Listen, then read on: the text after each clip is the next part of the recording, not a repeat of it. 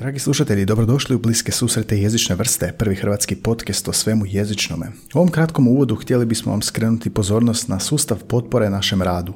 Ako vam se sviđa sadržaj koji objavljujemo svaki tjedan od ožujka 2020. godine i želite nas poduprijeti u daljem radu, možete to učiniti na stranici buymecoffee.com kosa crta bsjv.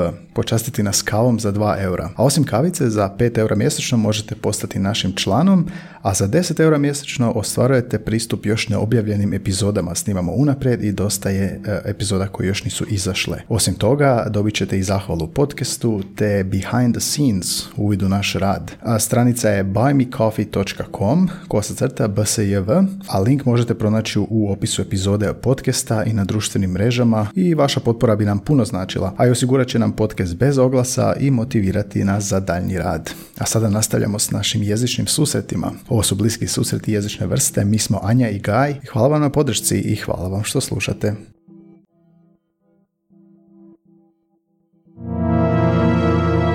Bliski susreti jezične vrste.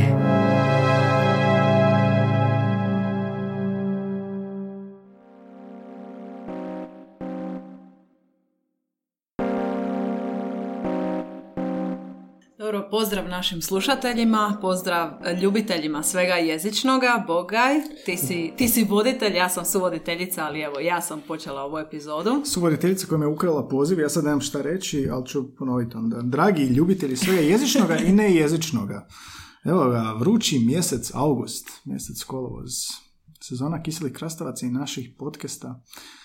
Vidiš kako ne popuštamo ni za vrijeme ljetne stavke, dok mnogi, mnogi podcast uzima nekakvu stanku, nekakve sezone. Mi Da. neumorno radimo. Mi nestajemo. Nema veze što snimamo ovo dva mjeseca ranije. Dobro, danas pričamo o čemu? Da, Anja, što si nam pripremila? Da, pripremila sam temu o zaboravljanju materinje, materinjeg jezika i prije nego što se isključite imamo tu puno argumenata i primjera i ovo će biti dosta zanimljivo. Da. Subjektivna procjena nas, da će vam biti dosta zanimljivo.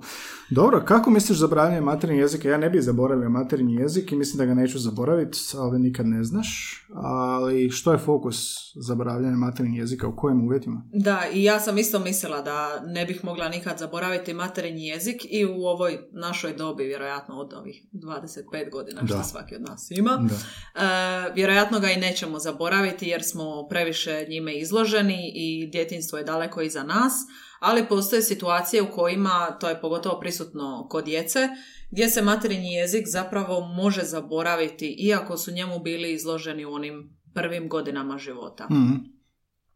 I znači kad po prvi put e, mi počnemo vježbati jezik, učiti jezik, e, podsvjesno prevodimo sve što čujemo sa ili na svoj materinji jezik. Kad učimo strani jezik. Tako je, kad Mhm. učimo strani jezik. I u toj fazi veza između nove riječi i riječi na našem materinjem jeziku jaka i do tih novih riječi nije moguće pod navodnicima doći, a da one ne prođu kroz nekakav filter vašeg materinjeg jezika. Da, to rade moji polaznici u početku dok se ne naviknu, ako uče jezik od nule, engleski ili njemački, onda im je uvijek šta je to na hrvatskom ili kako bi na Mhm. hrvatskom rekao i onda prevode, ali to s vremenom, s vremenom se sve prilagođavaju sustavu novog jezika. Da, i počneš razmišljati na drugom jeziku. To bi, to bi Mhm. bilo zapravo. I sanjati na drugom jeziku. To Sanjati, isto. da. To je kažu da je ovoga jedna od ključnih, kor, jedna, jedan od ključnih koraka je da zapravo si do toliko usvojio i toliko izložen jeziku da Mhm. sanjaš. Ste kad sanjala na engleskom? E, Ne Talijanski. sjećam se, da, rijetko kad sa- sanjam, tako da nisam imala snove na engleskom još. Mhm. Da, što se događa kad e, osoba dugo živi u inozemstvu? Da, ako osoba a, dugo živi u inozemstvu i neizbježno, dakle svakodnevno se mora koristiti stranim jezikom, e sad materijni jezik može patiti. Kako patiti? Pa zvuči malo nevjerojatno, ali mogu a, osobe koje su se tako odselile, mogu stvarno zaboraviti materinji jezik. Jer jezik je, ako ga ne koristiš kao mišić, jel, atrofira, Mhm. ako ga ne koristiš bez obzira što je, ali to, to mi je malo nevjerojatno, da, nisam bio u toj situaciji, ali da, da doslovno čak i jezik možeš zaboraviti makar si ga naučio od malih nogu kao materinji jezik. Štekati, odnosno da se ne sjećaš određenih riječi. Sreo sam neke, um, kad sam bio na razmjeni u Austriji, studente koji su odrastali u Hrvatskoj um, do neke pete, šeste, sedme godine i onda uh, nisu htjeli komunicirati više na hrvatskom jer uh, imali su strah i rekli su da su doslovno zaboravili koristiti. To je bilo nevjerojatno, da. Da, a dobro, naši odlasci u inozemstvo, barem moji, nisu bili toliko, toliko dugotrajni da bih ja zaboravila Mhm. svoj materinji jezik, naravno, ali to, to su bili uglavnom periodi od recimo dva tjedna, tri, do najduži period je, je Erasmus na petoj godini fakulteta. I tu sam primijetila da kako sam bila izložena talijanskom na, na Siciliji, primijetila sam da, da ga puno više i bolje i kvalitetnije e, koristim u odnosu na taj talijanski u nekom formalnom obrazovanju na, na fakultetu. Tako da čovjek zaista kad je unutar takvog okruženja, kad je svakodnevno okružen tim jezikom, stvarno ga počne bolje upijati. E, pogotovo kad imaš neke dobre temelje prije toga od više godina. Mhm. Znači, što se zapravo događa s našim jezikom nakon što odemo živjeti u inozemstvo? Znači, tada se moramo naviknuti, ovo što sam rekla, na svakodnevnu upotrebu stranog jezika, a znanje našeg materinjeg jezika može ometati taj proces učenja ili osvježavanja novog jezika. Mhm. E, Znači, prvi tjedni ili mjeseci u stranoj zemlji često znaju biti nespretni ili neugodni. Ne znam jesi li ti imao takvih iskustava, ali to zna biti poprilično nezgrapno kad tek dođeš u tu drugu stranu zemlju gdje tvoj materinji jezik zapravo uopće nisi okružen njime. Da, pa nemam to iskustvo da nije jezik koji sam učio, pa je onako teško mi se povezati, ali da, mogu, mogu totalno razumjeti da je to um, dizorijentirajuće zapravo. Mhm. Uh, jer se nekako uvijek ostaneš na materinji koji si je, cijeli sustav koji si ti njegovo od kad si znao za sebe. Mhm, I prije da. što si znao za sebe, da. Da, ti izvorni govornici koji su u toj zemlji, vi ste svakodnevno u kontaktu s njima i nesumnjivo postajemo e, sve bolji postepeno, naučimo upotrebljavati kolokvijalne riječi, sleng, navi- navikavamo se na nove idiome Mm. i u ono što je možda čak i pocijenjeno, po mom mišljenju, usvajamo i naglasak i melodiju, ritam, Da. sve važne elemente jezika koje možda nismo usvojili tijekom formalnog obrazovanja. Da. I onda ono što smo spomenuli malo prije počinjemo razmišljati pa čak i sanjati na stranom jeziku. I e, za neke ljude nije neobično da razgovaraju s obitelji ili prijateljima iz svoje domovine na stranom jeziku nakon određenog broja godina života u inozemstvu. Mhm.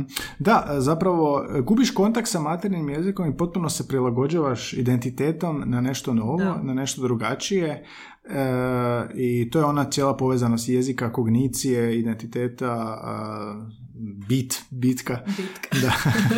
A, no dobro, ajde, nije, mislim nije lako zaboraviti taj strani jezik, ali idemo pogledati što se događa, da, materinji jezik, E, idemo pogledati što se događa u našem mozgu u takvim situacijama. Dakle, ako govorite samo jedan jezik, e, mozak će drugačije funkcionirati nego ako govorite dva ili više.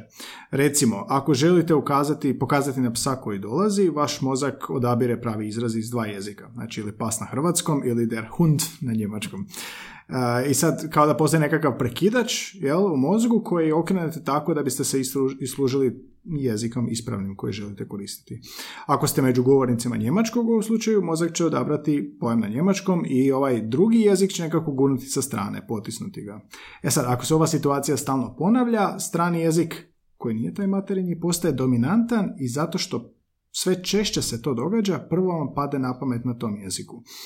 Što se tiče odraslih, pak oni ne zaboravljaju svoj materinji jezik baš u potpunosti i to se može dogoditi vjerojatno samo u traumama, jel da, psihička ili fizička trauma i to je bila epizoda o toma.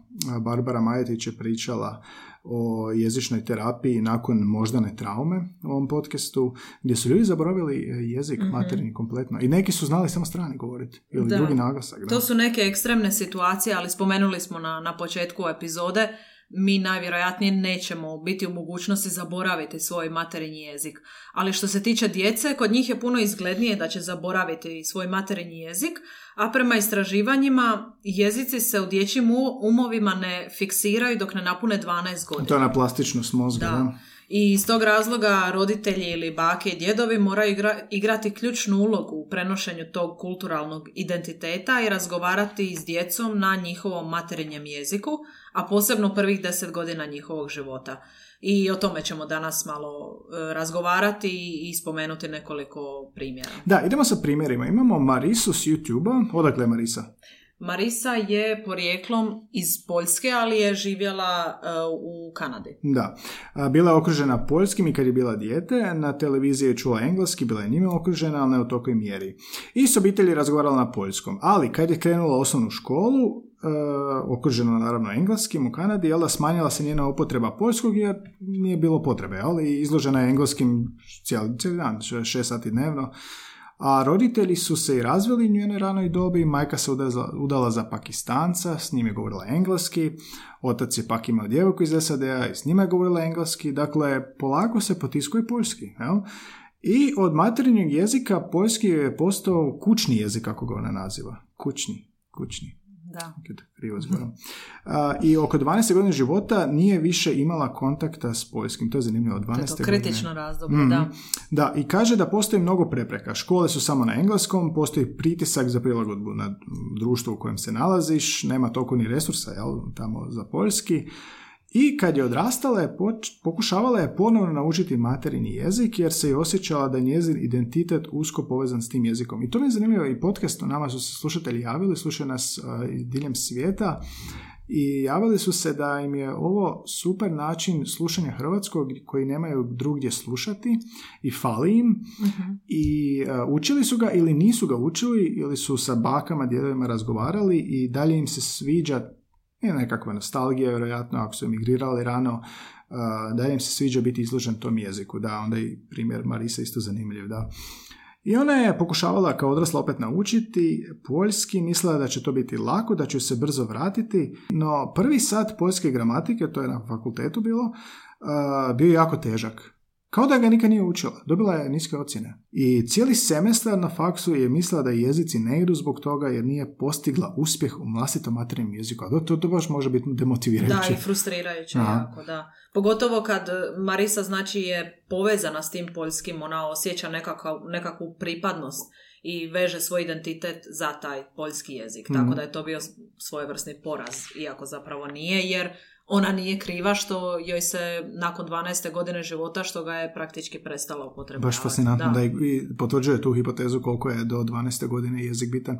I to ono, psiholozi govore da je za djecu najbolje da su izloženi dvama jezicima ili više mm-hmm. u ranom razdoblju. Imamo još koji primjer? Da, imamo još e, nekoliko primjera. Znači, Jaldaz Sadakova, ona živi u Torontu i imala je nekoliko neugodnih iskustava zbog svojeg jezika. Ona govori bugarskim jezikom, a turski je za nju e, ono što lingvisti nazivaju jezikom nasljeđa, odnosno na engleskom heritage language. E, to je zanimljivo, da. Da, i to je jezik vaših roditelja, to je manjinski jezik kojim govorite prvenstveno kod kuće jer se razlikuje od službenog jezika u kojem živite. E, ona je bila u restoranu i čula je vlasnika restorana kako s nekim razgovara na bugarskom pa je ona s njim počela razgovarati na tom jeziku.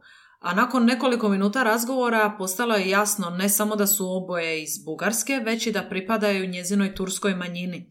Vlasnik restorana onda je prešao na turski jezik. Mm. Jaldaz je razumjela što je on rekao, ali je svaki put odgovorila na bugarskom. I na kraju ga je zamolila da se vrati ipak na, na bugarski, jer je objasnila da je zaboravila turski jer ga nije aktivno govorila više od deset godina. Mm. I onda njoj rekao, pitao ju je, kako to misliš zaboravila si materinji jezik? Osoba ne može zaboraviti materinji jezik. I tu je ta implikacija bila jasna, Jaldaz je ispala izdajnica svojeg nasljeđa, dok je gospodin bio uzoran Turčin. I e, godinama je bio on u Kanadi, ali je još uvijek tečno govorio turski za razliku od Jaldaz. I naravno tu se opet pojavljuju ti neki osjećaj frustracije, ljutnje i srama slično kao kod Marise. Da, da, to je i njihov um, nekakav rivalitet, jel da? Da, nekakav povijesni problem. Jer uh, ona objašnjava da su određeni antiturski, antimuslimanski osjećaji uvijek postojali u mhm. Bugarskoj i kaže da nećemo uvijek primijetiti taj osjećaj kod svih Bugara. Ponekad je on suptilan ili nesvjestan, ali postoji. I znala je čuti izjave poput ona je Turkinja, ali je jako draga. Ili ona je Turkinja, ali je obrazovana. Ili ona je Turkinja, ali je vrlo čista. da, da, da. Tako da su to neke stvari koje koje su baš demotivirajuće. što Super, ovo je primjer, baš je ovoga Da. vizualan. Gdje si to našla? Odakle, odakle... E, ovo je članak koji je baš napisala, napisala i Alda o svom iskustvu koje je bilo poprilično ekstenzivno, ali ovaj primjer mi se svidio jer nekako baš ilustrira ovo o čemu mi danas govorimo. Da, imamo dalje e, znanstveni jedan rad, e, istraživanje zapravo o gubitku fonetske percepcije prvog jezika kod e, koreanaca. Valerije Ventureja Eira, laboratorij za kognitivne i psiholingvističke znanosti u Francuskoj. Ona se pita ostavlja li rano izlaganje jeziku trajne tragove u mozgu. E, Ovo je pitanje taj tim ispitao testiranjem skupine Korejaca koje su usvojile obitelji kojima je francuski materinji jezik, a posvojena djeca imala su od treće do osme godine kada su se prvi puta susretala s francuskim jezikom, a tijekom ispitivanja te su osobe imale 22 do 36 godina.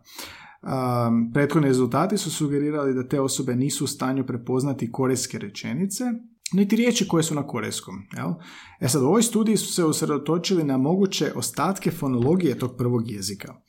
Podaci grupa posvojenih osoba, izvornih govornika francuskog i izvornih govornika korejskog jezika pokazali su da posvojene osobe ne opažaju razlike između korejskih fonema bolje od izvornih govornika francuskog koji ranije nisu bili izložene korejskom. Znači gotovo da ga nema. Jel?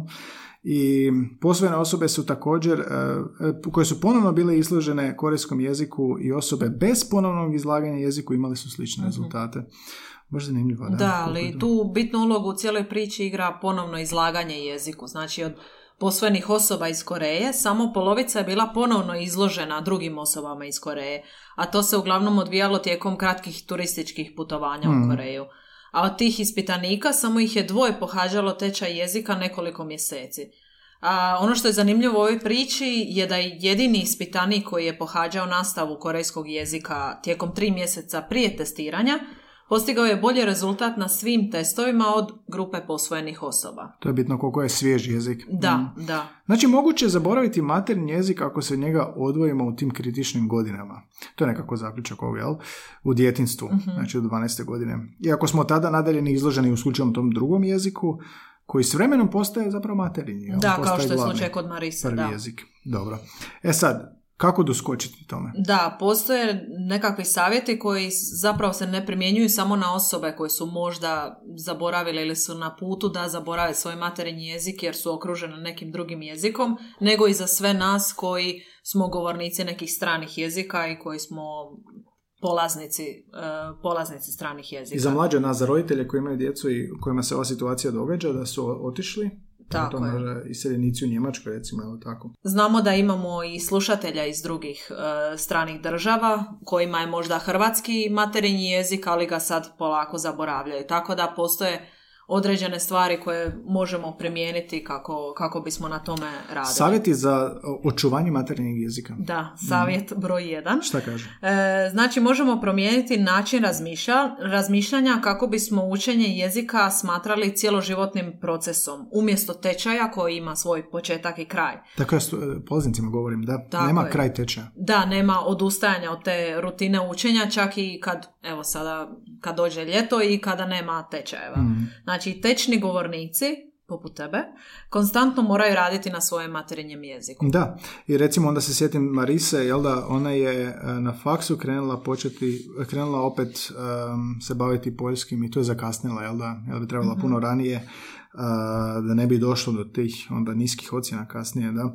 Drugi savjet je uspostavite raspored, dajte si vrijeme i mjesto kad ćete upotrebljavati jezik na kojem radite Neovisno je li to za- zaista potrebno, to je jedna od stvari kod, tog, kod učenja jezika je koliko je zapravo potreba za tim jezikom. Ako je lakše otići naravno u stranu zemlju gdje se taj jezik govori i onda imaš potrebu za njima, ovo je sve nekako autentično, ne autentično, ali može se stvoriti takav, takvo okruženje. Dakle, ako ne proučavate aktivni jezik, em, to je jedan od glavnih razloga zbog koje može nestati sjećanje, jer ne, nedostatak izloženosti.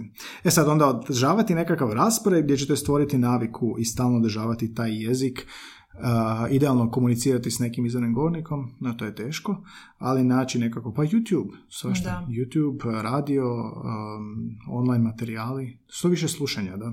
Da, također dobro je postaviti specifične ciljeve. Mhm. Znači to će vas motivirati za daljnji napredak.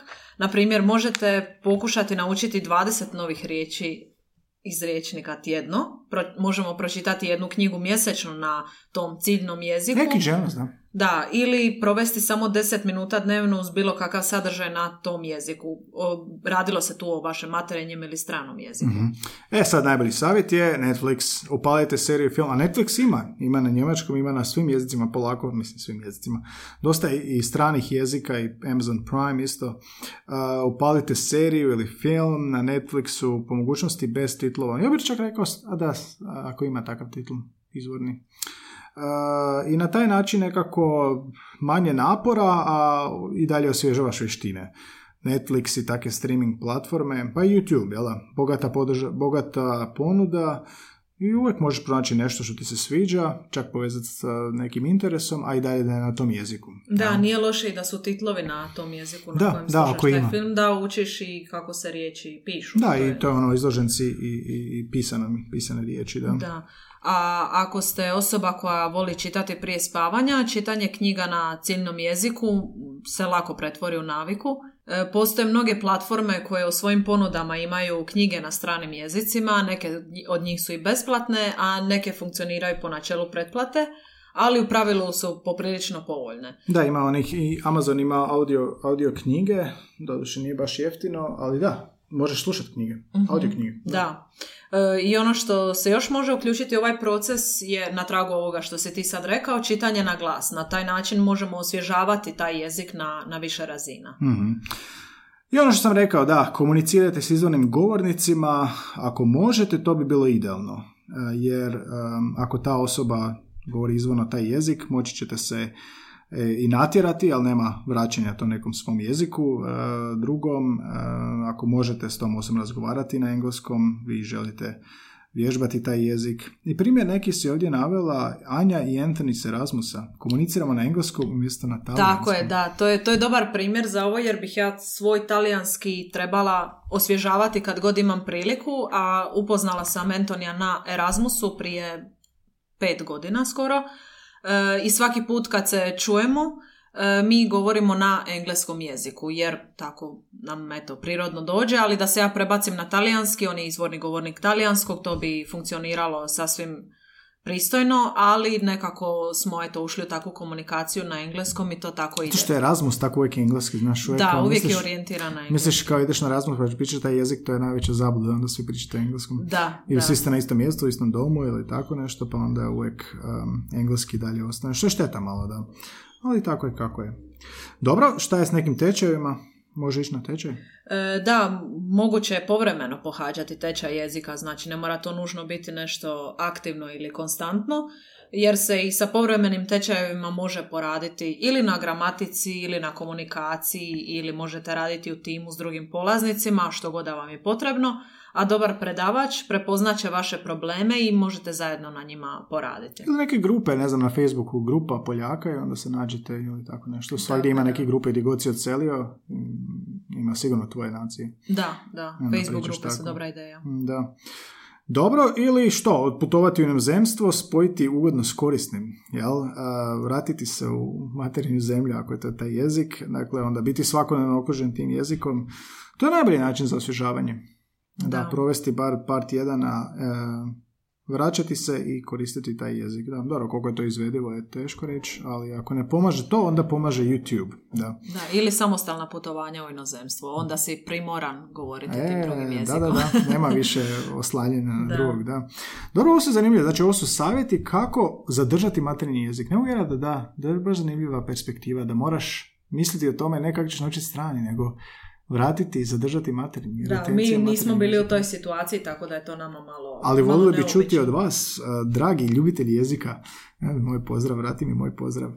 A, Da, znam da nas ima, slušatelja da vas ima iz čitavog svijeta, vidim po statistici i vjerojatno je neko, čim, čim je tamo, a sluša hrvatski jezik, vjerojatno se uklapa u ovo. Da, pa bih htio čuti, ne znam, javite se kako ste se... a, evo, podcast. Podcast je jedna od tema. Slušajte podcast na hrvatskom, slušajte podcast e, koji govori taj jezik, Podcasti su vrlo popularna forma i možeš slušati bilo gdje i na slušalicama dok hodaš i slično. Tako da ljudi ostaju sigurno na taj način, barem sa hrvatskim, barem ovim podcastom. Javila se jedna slušateljica ovdje koja je iz Austrije i napisala je cijeli tekst na hrvatskom, ali rekla je kao da ne govori hrvatski. Ali sve mm-hmm. izgledala je bez greške. I rekla je baš to, da ne može, nema gdje slušati hrvatski jezik, a lijep je i uopće nije bitno tema ni gost uh-huh. i šta mi pričamo, pričamo gluposti. I ovoga, bitno je samo slušati jer je jako lijep jezik. I to mi je bilo zanimljivo kod ovog podcasta, onak nikad ne znaš do kog ćeš doprijeti i uopće nisam se nadao da će to biti tako, da slušatelja često imaju više izvana nego odavde. Da da jednostavno im paše slušati hrvatski jezik. Mislim da bi i mi taki bili. Šta misliš da odeš iz Hrvatske? Pa vjerujem da bih slušala neke podcaste, samo što treba naći sadržaj koji, koji tebi odgovara i koji ti je privlačan, aktualan, a pogotovo u ovim situacijama poput ove epizode, ako se ti baš pronađeš u nekoj epizodi, onda ti je još zanimljivije slušati. A šta je bolji sadržaj od podcasta o jeziku dok pokušavaš zadržati svoj materinji hrvatski jezik? Ništa. Ja ne vidim, ne vidim ništa što može biti bolje. Objektivno ni film. Nećeš recimo gledati sapunica hrvatske, ali to nije baš te malo umjetno. Da, ali opet slušaš jezik. Da, ali ti želiš ovako čuti malo autentičan jezik, slavonsko, zagrebačko, U prijevodu samo slušajte ovaj podcast. da, da, da. Tako? Eksplicitno rekla što sam htio reći, da. Dobro, um, eto, kraća epizoda, pregled malo uh, zanimljive jedne um, jednog fenomena, da, zabravljanje materinjeg jezika i to je povezano malo i s jezikovim identitetom, to ćemo snimiti jednu epizodu, ha? mm Da, to je usko povezano s ovim zapravo. Što ćemo pričati o identitetu u jeziku? Daj mi neki teaser za slušatelje. Pa, Teaser je zapravo vrlo sličan ovoj epizodi. E, jezik i identitet, što to vama znači, živjeli vi u Hrvatskoj ili, ili u nekoj drugoj državi s kojoj nas slušate, mhm. e, što za vas taj jezik znači kao što Guy je znao um, razgovarati sa gostima u prijašnjim epizodama, što za tebe jezik znači, odnosno što je uh, tvoj identitet unutar jezika, to će biti... Jedna je gošća napisala identitet, mislim da je samo jedna, i to je bila mhm. Katarina Jurilj, koji je materni bio znakovni jezik. Ona je dijete mhm. gluhih roditelja, nagluha je. I prvi jezik koji je učila je, njen materinji je znakovni jezik. Da, vidiš, da, ona je definirala kao identitet. To je njezin identitet. mm Da. Baš je bila zanimljiva ta epizoda. Ona je među prvima bila, pa možete poslušati nju epizodu, njenu epizodu. dobro, to je to. Imamo šta još za napomenuti? E, dragi ljubitelji svega jezičnoga, Gaj, ja Moraš vas... smisliti neki svoj e, za, sad, za sad sam copycat. Nadamo se da vam je ovo bilo zanimljivo, da se niste brzo isključili i da ste e, dobili dobre savjete od nas. I ako vam se sviđa to što ste čuli i do, savjete koje ste dobili, bacite nekakav like ili na Apple Podcast možete ocijeniti, samo tamo se može ocijeniti podcast. Uh, preporučite nas nekome kome će ovo biti zabavno i zanimljivo. Uh, subscribeajte na Spotify, Google, Apple, na svim tim većim audio kanalima. Na Instagramu smo, na Facebooku, aktivni, na storijima tako da tamo gradimo fan bazu. pridružite nam se i s predlozima za goste. To je isto zanimljivo. Volim kad mi se ljudi jave s predlozima za goste, ali ne mogu ja uvijek naći. Ni ti isto ne možeš uvijek naći. A već idemo, 110 epizoda. Bilo bi dobro da se neki gosti nadovezuju na ove naše mm solo epizode mm koje istražujemo. Da, imali smo uh, da više stranaca u Hrvatskoj nego Hrvata u inostranstvu. To će biti zanimljivo kad bi mogli mm-hmm. neki naći kojem je materinji već zaboravlja, da čujemo čak ono, da, taj da. Dio, da. Dobro, bliski susreti jezične vrste, Anja i Gaj, eto nas već koja je stoti, stotinu i neka epizoda. Nastavljamo dalje, uskoro jezik identitet, a slušajte nas svakog ponedjeljka od 11 sati na svim kanalima podcasta. Anja, hvala ti. Hvala tebi, Gaj.